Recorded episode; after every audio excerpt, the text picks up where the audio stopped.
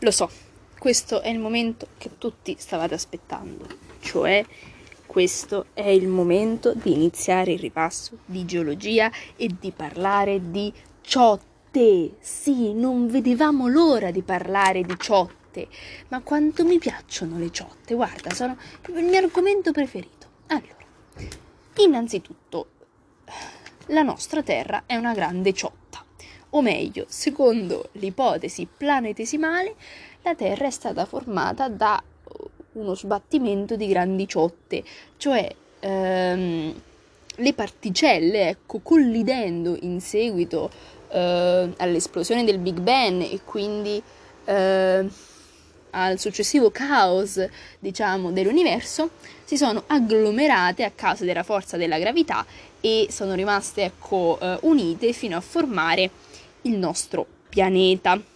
Ora, eh, il pianeta Terra può essere ehm, identificato sia come un sistema, eh, un sistema chiuso formato di idrosfera, biosfera, atmosfera e litosfera, sia come una macchina termica. Infatti, ehm, le varie sostanze diverse ecco, che componevano le particelle primordiali si sono suddivise ecco, in vari strati eh, verticali a seconda del loro, del loro peso specifico, ecco, e questo ha causato eh, l'origine dei moti convettivi e della successiva teoria tetto- della tettonica a, a, zolle che sappiamo essere la causa dei terremoti, dell'orogenesi e del magnetismo terrestre. Ma andiamo con ordine. Andando a studiare la litosfera, visto che dell'atmosfera, che è più semplice, abbiamo già parlato, eh, dobbiamo eh, ricordare che questa può essere suddivisa a seconda di due criteri. Ehm, due criteri, uno chimico-mineralogico che prevede quindi eh, la nostra Terra divisa in crosta, mantello e nucleo e un altro eh, a seconda dello stadio fisico che prevede invece eh, sì, la litosfera divisa in litosfera, stenosfera, mesosfera e nucleo.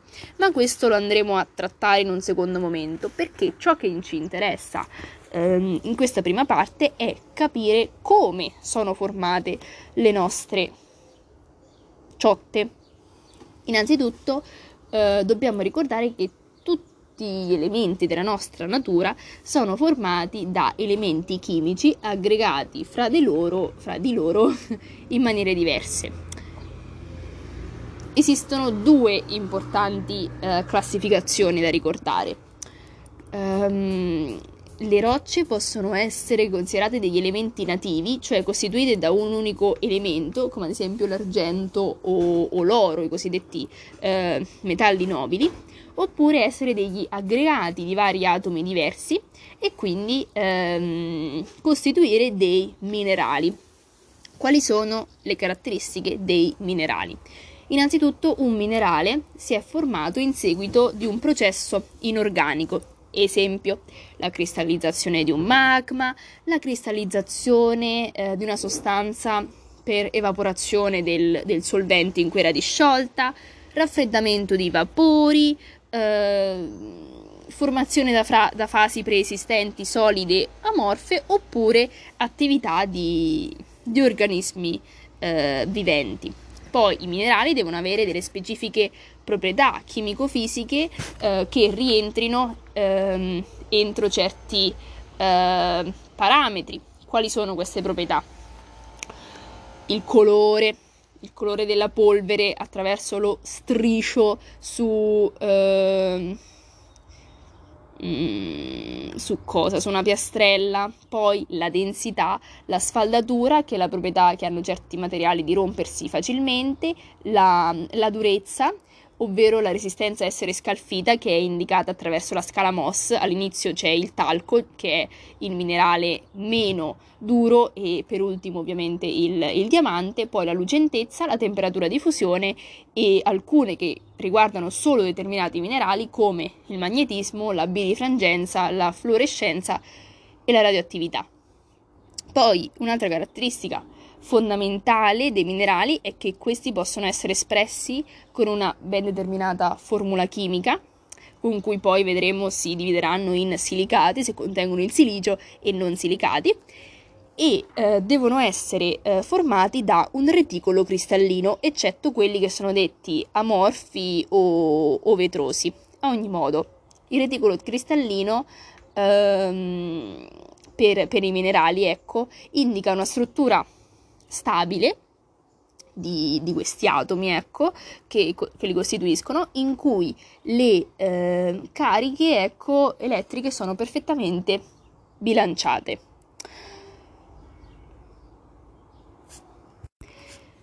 Il reticolo cristallino è formato da una ripetizione di unità base eh, chiamate celle eh, elementari. Ogni cella presenta chiaramente dei, dei vertici, ecco, eh, del, del, solido eh, che, che rappresenta eh, detti nodi del, del, reticolo. In base all'elemento che si trova al vertice, quindi la cella elementare, i cristalli risultanti possono differenziarsi in vari tipi diversi. Eh, ossia in cristalli ionici, covalenti, molecola- molecolari o, o, metallici. A ogni modo, ehm, il diverso modo di disporsi ecco, degli atomi all'interno della cella elementare e successivamente ehm, tra le varie cellule, celle eh, alimentari, sì. tra le varie celle elementari, determina la forma esterna del, del, minata, del minerale che prende il nome di abito eh, cristallino. Questo ovviamente eh, influenza le proprietà chimico-fisiche del, del, minerale, quelle che abbiamo prima elencato, cioè il calore, il peso specifico, la sfaldatura, la durezza, eh, eccetera, eccetera ehm, oltre che si può associare appunto la, la forma del, del, minerale a ehm, due fenomeni specifici, ecco, detti di polimorfismo e isomorfismo. Infatti è possibile che ehm, un minerale abbia la stessa formula, ecco, di un altro, ma una struttura diversa, polimorfismo, oppure una diversa struttura, di una diversa formula, ma un'uguale struttura ehm, esterna e questo è il caso dell'isomorfismo. Quali sono gli esempi del polimorfismo e dell'isomorfismo? Ma li diciamo subito.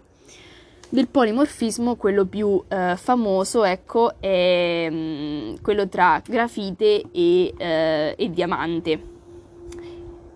Invece, nel caso dei, mh, mm, di isomorfismo, ecco, si deve parlare di eh, elementi ehm, vicarianti, cioè, ehm, cioè, esistono nel caso dell'isomorfismo eh, dei, dei, materiali la cui formula appunto viene scritta con ehm, due elementi tra parentesi, nel senso che lo stesso minerale talvolta può ehm, presentare ecco, in una determinata posizione o un um, o un atomo oppure eh, un altro, ecco, questi si possono sostituire, ecco, eh, sono considera- da considerarsi um, intercambiabili.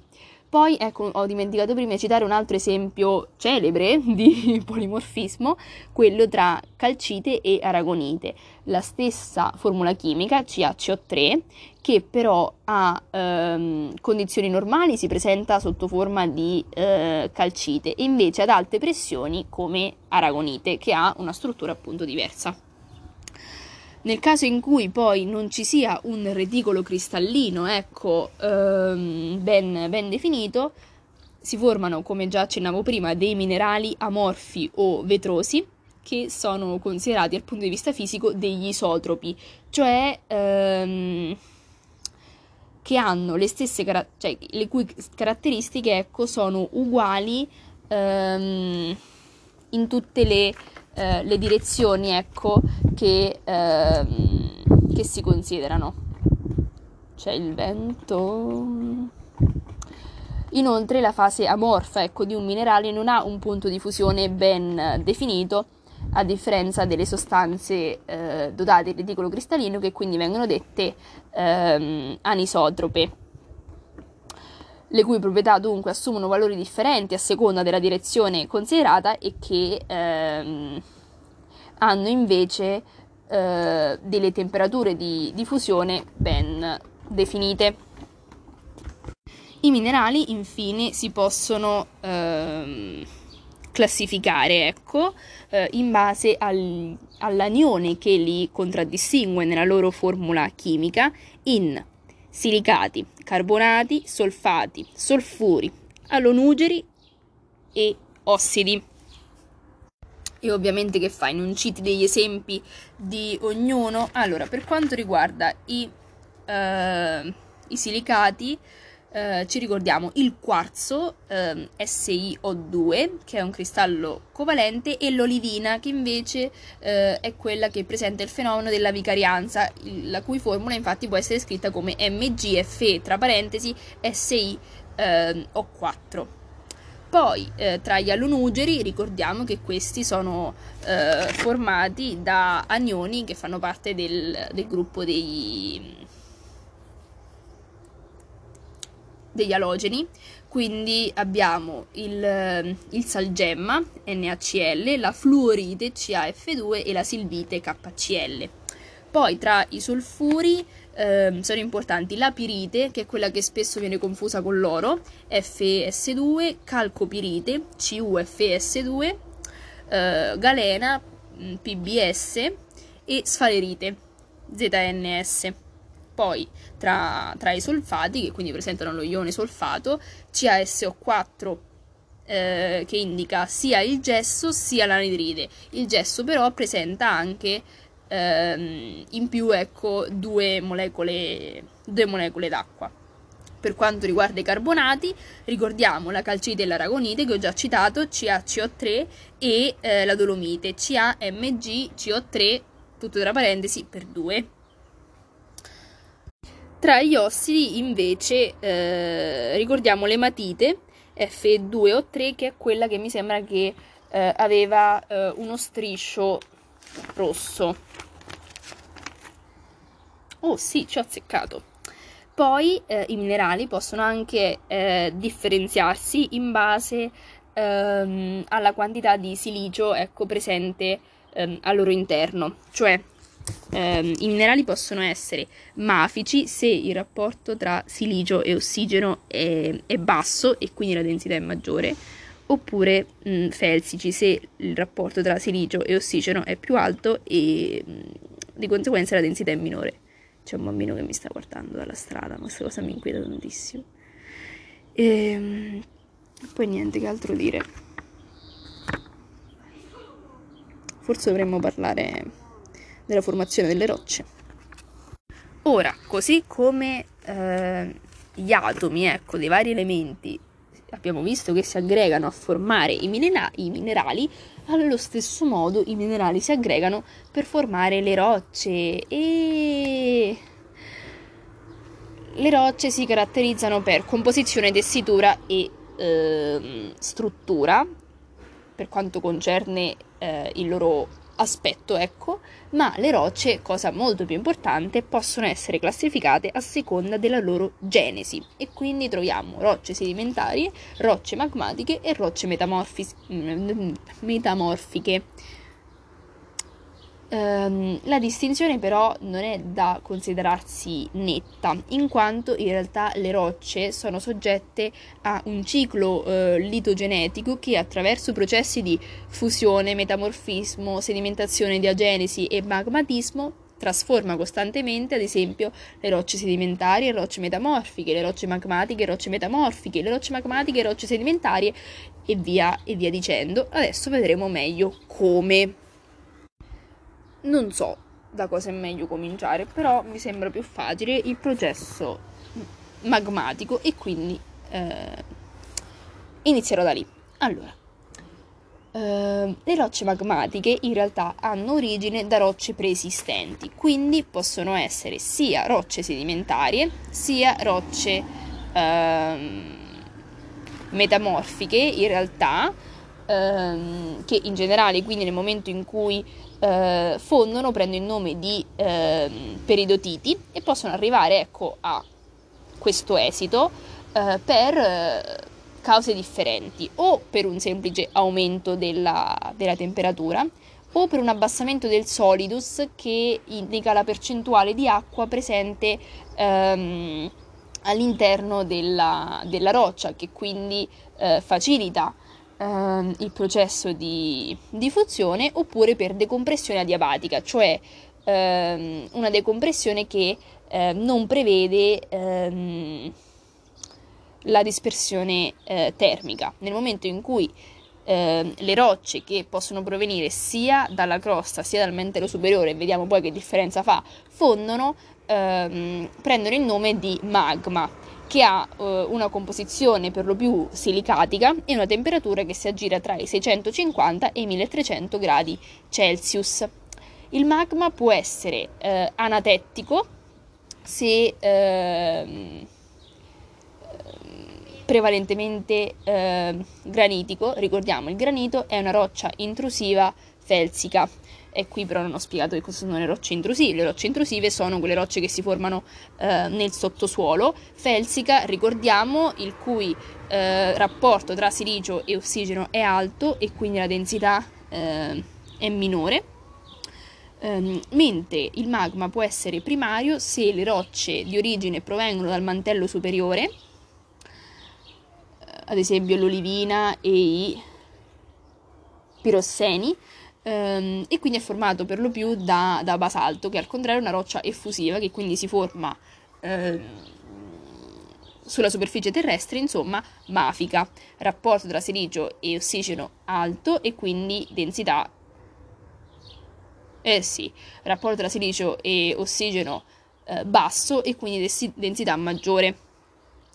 Ora, il magma eh, che si è mm, quindi eh, formato può andare incontro a processi di solidificazione che possono avvenire o in superficie nel momento in cui il magma fuoriesce sotto forma di, di lava oppure eh, nei plutoni, cioè eh, nel sottosuolo ehm, sotto forma di rocce intrusive. Le rocce effusive, come ho già accennato, sono prevalentemente mafiche o ehm, ultramafiche, se presentano solo olivina e pirosseni. Ehm, e per lo più hanno un aspetto vetroso, cioè sono dette vetrose o ehm, afanitiche cioè i cristalli delle rocce effusive non si distinguono perché la solidificazione è avvenuta eh, rapidamente e hanno quindi una tessitura porfirica e sono di colore scuro. Al contrario, ehm, le rocce intrusive, per lo più felsiche, mantengono i gas che hanno favorito la cristallizzazione e quindi sono dette olocristalline o faneritiche, cioè si possono distinguere al loro interno i vari cristalli ecco, di cui sono eh, formate. E questo lo notiamo eh, osservando ad esempio eh, una lastra di granito, no? in cui si vedono tutte le, tutte le cosine di cui, di cui è fatto. Che bello, veramente emozionante.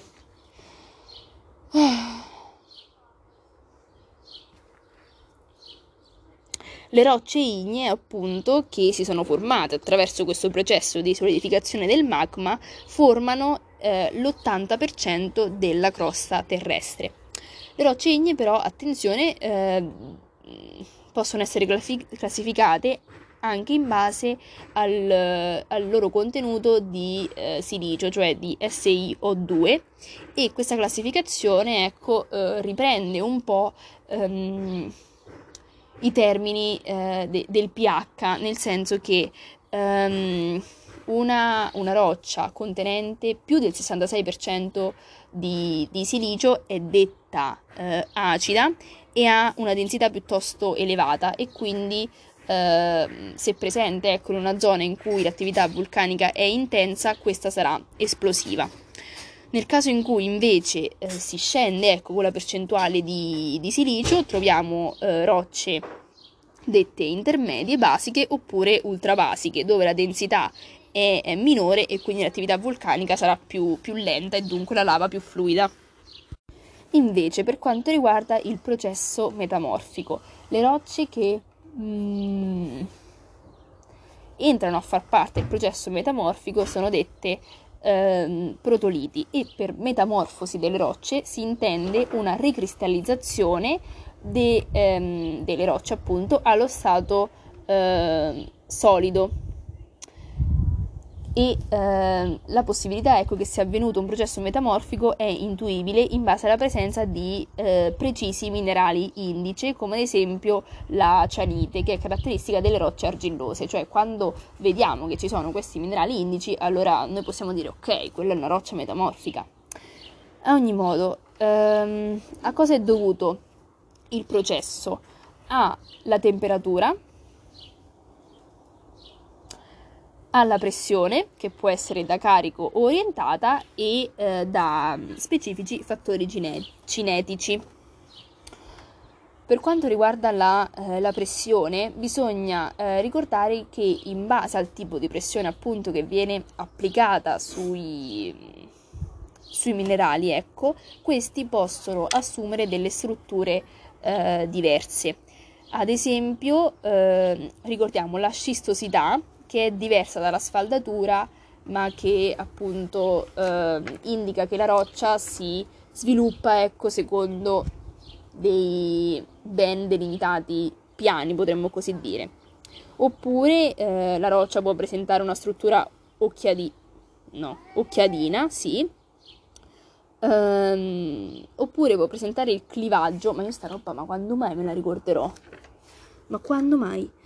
Ho confuso prima la scistosità con il clivaggio, perché per clivaggio si intende la presenza di piani di, di fratturazione ecco, paralleli e sottili, mentre per scistosità ehm, si intende la presenza di piane o, o bande. Ok, vabbè.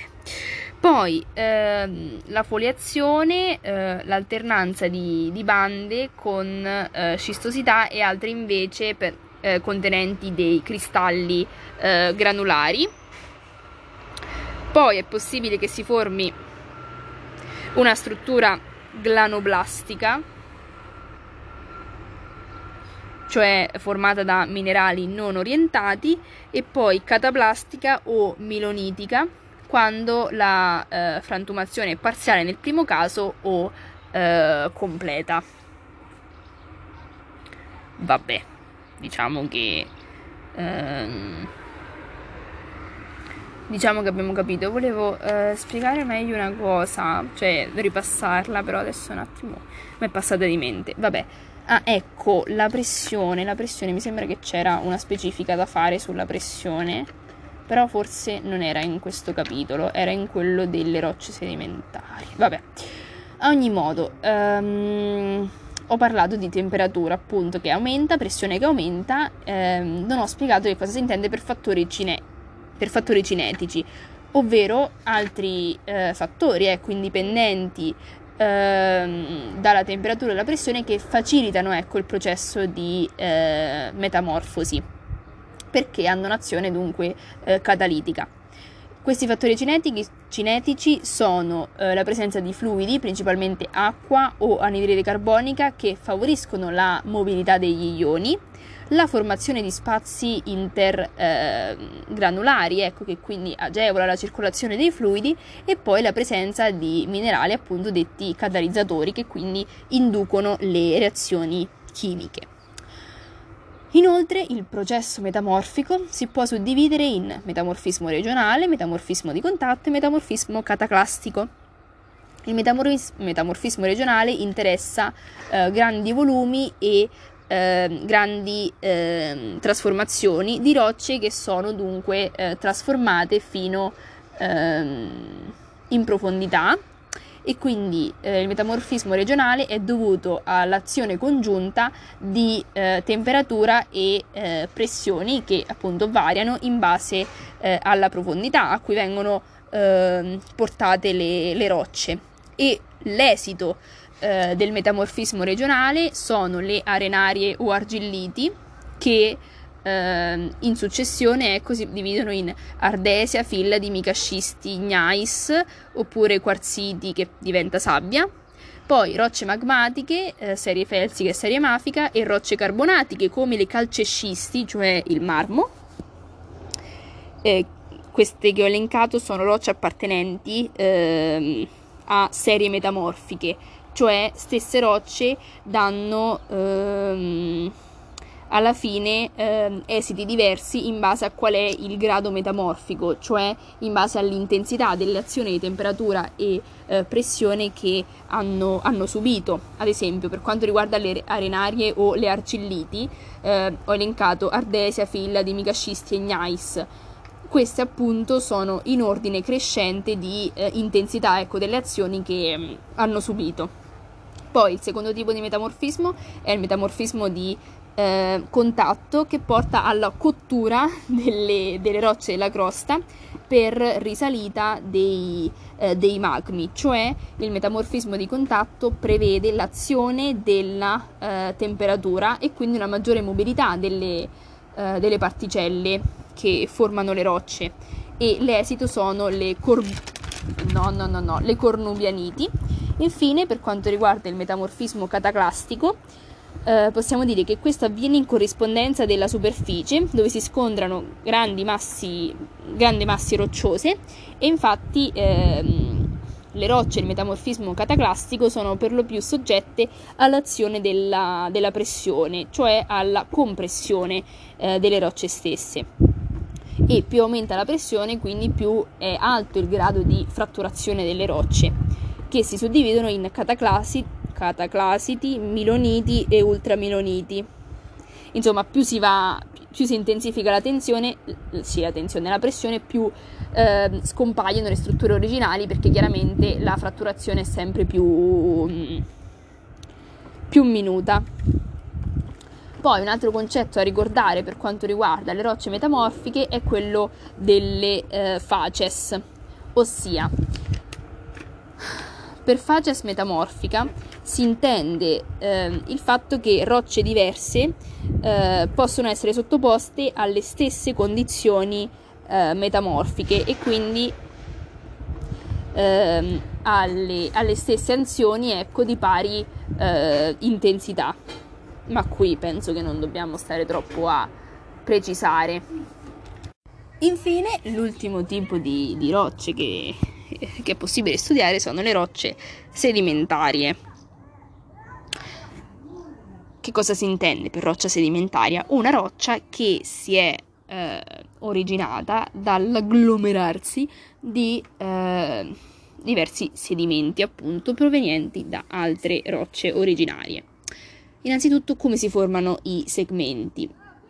I sedimenti, no i segmenti, i sedimenti, attraverso la degradazione meteoritica che può avvenire per via fisica o meccanica o per via chimica.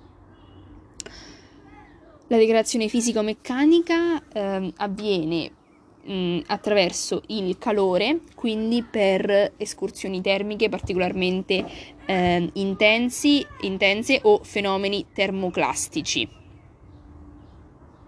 Cioè, o, o, nel senso che sto, cioè, indicano la stessa cosa eh, che quindi provocano l'esfoliazione o l'orioclastismo gelivazione, cioè eh, l'acqua nelle rocce eh, solidifica si, o si scioglie e quindi muta ecco, l'assetto della, della roccia generando dei, dei sedimenti. Oppure la degradazione fisica può avvenire per causa del, del vento con la corrasione, cioè eh, attraverso l'azione abrasiva delle particelle di pulviscolo e sabbia che vengono trasportate dal vento, oppure per erosione, che invece è provocata da pioggia e ghiacciai. Al contrario, la degradazione chimica eh, può avvenire per la reazione eh, dell'ossigeno con ehm, i cationi presenti nella, nella roccia Può avvenire per, per, l'acqua, perché magari delle sostanze disciolte all'interno della roccia reagiscono con l'acqua, perché l'acqua trasporta dei minerali eh, solubili oppure deposita dei, dei, sali che entrano nei pori eh, della, della roccia, oppure perché questa decompone i silicati. Poi la degradazione può avvenire anche ad opera degli organismi viventi che, mm, producono delle secrezioni eh, acide o ricche di eh, CO2 eh, oppure attraverso l'anidride carbonica che forma appunto dei carbonati oppure eh, decompone la silice e gli idrossidi eh, provocando, questo è importante, le bauxiti o eh, lateriti. Le bauxiti sono caratterizzate da sedimenti biancastri. Questo Cappelloni ritiene che sia importante, quindi bisogna dirlo. Tutti questi processi, abbiamo detto, eh, determinano la formazione di eh, sedimenti, cioè di frammenti di rocce eh, preesistenti, detti piroclasti, cristalli sciolti o resti di organismi.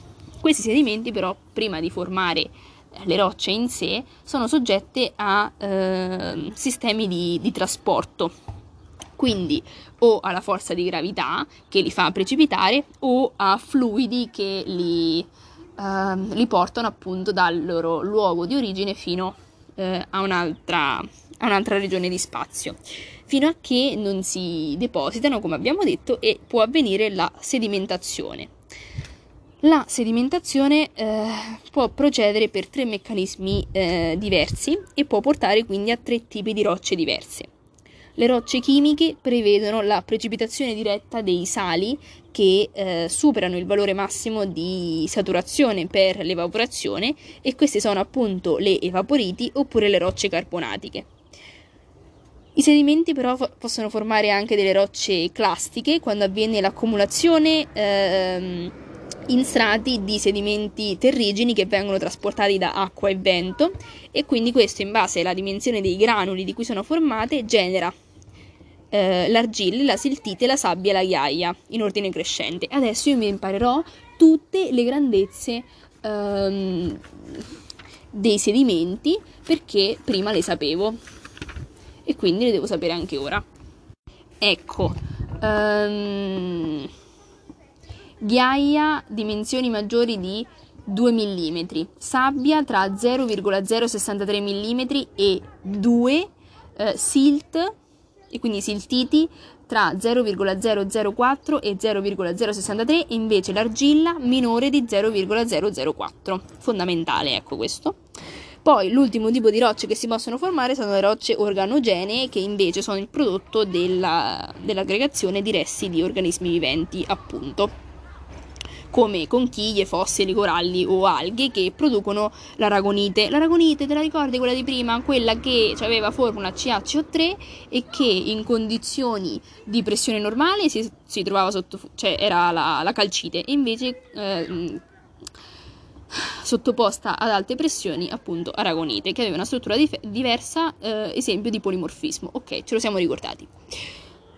In seguito alla sedimentazione poi avviene eh, un, altro, un, altro, processo, quello di seppellimento o eh, diagenesi, cioè i vari sedimenti vengono eh, compattati per azione della, della pressione, l'acqua viene, viene, espulsa e quindi i minerali si cementificano e ehm, ricristallizzano cioè i sali disciolti all'interno dei minerali precipitano e eh, legano i vari sedimenti, ecco questo si intende per diagenesi e eh, cementificazione, cioè vengono riempiti tutti gli spazi vuoti che prima erano occupati dall'acqua e questo eh, funge un po' da, da collante. Quali sono le proprietà fondamentali delle rocce sedimentarie? Ecco, qui andiamo un pochetto più nel dettaglio. Dobbiamo ricordare che queste si differenziano per composizione mineralogica, per tessitura e quindi in base alla granulometria, la morfometria e la classazione e in base alla struttura che può essere se, eh, primaria se riguarda solo la sedimentazione e secondaria se invece è presente anche il processo di diagenesi che abbiamo spiegato che cosa significa. In base a questo possiamo distinguere quei quei tipi di roccia che in breve ho già elencato. Ad esempio, le rocce terrigene sono quelli che... Ah, l'avevo scritte qui, le... Um, le grandezze dei sedimenti. Le rocce terrigene, dicevano, sono quelli che si formano per i sedimenti eh, dal disfacimento di altre eh, rocce e appunto, in base alla grandezza dei granuli, possono essere sacrificate in argilliti se formate da argilla, ehm, sedimenti minori di 0,04 mm, siltiti se formate da silt tra 0,04 004 e 0,063, arenaria tra 0,00 da 0, 0, 0,063 e 2 formata da sabbia e eh, conglomerato o breccia formato da ghiaia o pietrisco che hanno dei triti eh, superiori a 2 mm. Che cosa bisogna dire di questo? Che quando i sedimenti sono piuttosto piccoli, cioè tra eh, l'argilla e il silt, queste possono essere trasportati dal, dal vento. Al contrario, quando parliamo di ghiaia o petrisco, il trasporto è limitato proprio perché questi sedimenti sono anche più, eh, sono più pesanti. Poi eh, l'argillite e la siltite possono essere classificate insieme come peliti e le arenarie a loro volta eh, presentano delle diverse differenziazioni in base alla composizione mineralogica e quindi si dividono in quarzeniti, arcose, litaneriti e gra- vabbè, questo neanche lo dico. Poi, eh, oltre a tutto ciò, sono presenti anche le rocce carbonatiche, quelle che presentano il 50% di minerali carbonatici, cioè la calcite e la dolomite. Ehm, e quindi eh, si dividono in calcari, dolonie e, eh, e marne.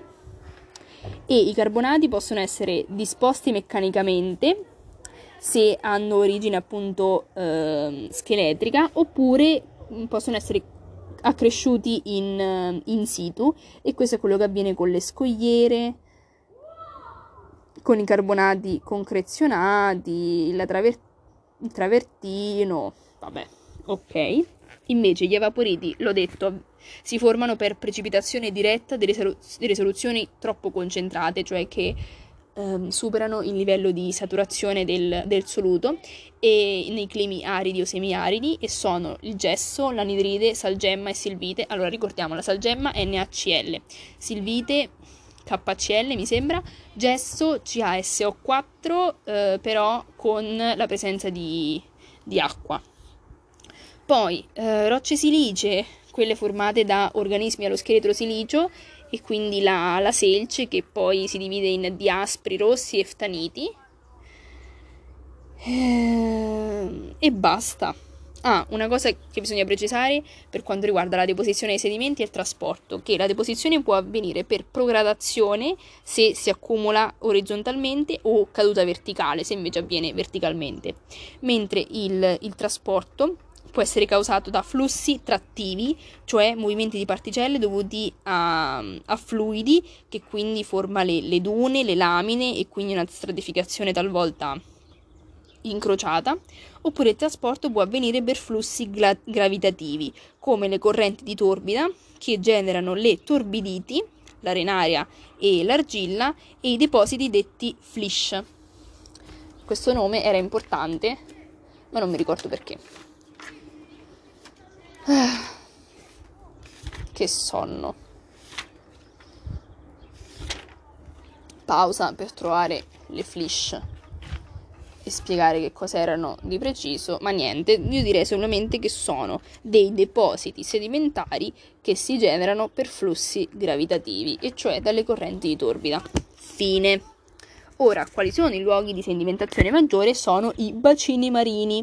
In particolare, eh, la sedimentazione in queste zone avviene con la variazione del, del livello marino e quindi attraverso le, dette, le cosiddette fluttuazioni eh, estatiche, cioè o varia la capacità del, del bacino di contenere acqua oppure varia eh, il volume ecco, dell'acqua del mare e questo porta come conseguenze o la regressione della, della costa oppure la trasgressione. E va bene. Anche per quanto riguarda le rocce sedimentarie si può parlare di eh, facies, perché eh, possiamo individuare ecco, più strati sedimentari eh, peculiari di un determinato eh, processo. Se poi eh, le facies presentano anche dell'eterotropia, cioè sono diverse ma eh, contemporanee, possiamo ecco, andare a risalire a quella che è stata l'origine della roccia e quindi anche la storia di, di quel luogo nello specifico. Oltre ai bacini Ah, i bacini marini eh, ovviamente possono però essere differenti, ecco, e quindi eh, determinare dei diversi ambienti di sedimentazione. Giuro che dopo sta cosa ho finito. Cioè eh, le condizioni eh, fisiche, chimiche e biologiche presenti nei vari bacini marini possono ehm, costituire, ecco, eh, degli ambienti o di piattaforma o di margine di piattaforma o di scarpata continentale o di piana abissale. Per piattaforma si intende una regione di mare eh, basso in cui sono presenti quindi molti organismi viventi e dunque la sedimentazione è carbonatica o terrigena. Nel margine di piattaforma vediamo un moto ondoso e delle correnti piuttosto forti e quindi la presenza di barriere eh, coralline e l'accumulo di sabbie eh, bioclastiche o olitiche, quindi in generale sabbie. Invece nella scarpata continentale sono presenti le correnti di torbida che quindi eh, accumulano materiale clastico, i flish di cui parlavamo prima. E infine nella piana abissale dove i fondali sono molto profondi i sedimenti sono eh, pelagici, cioè trasportati da correnti marine, eh, vento o plankton.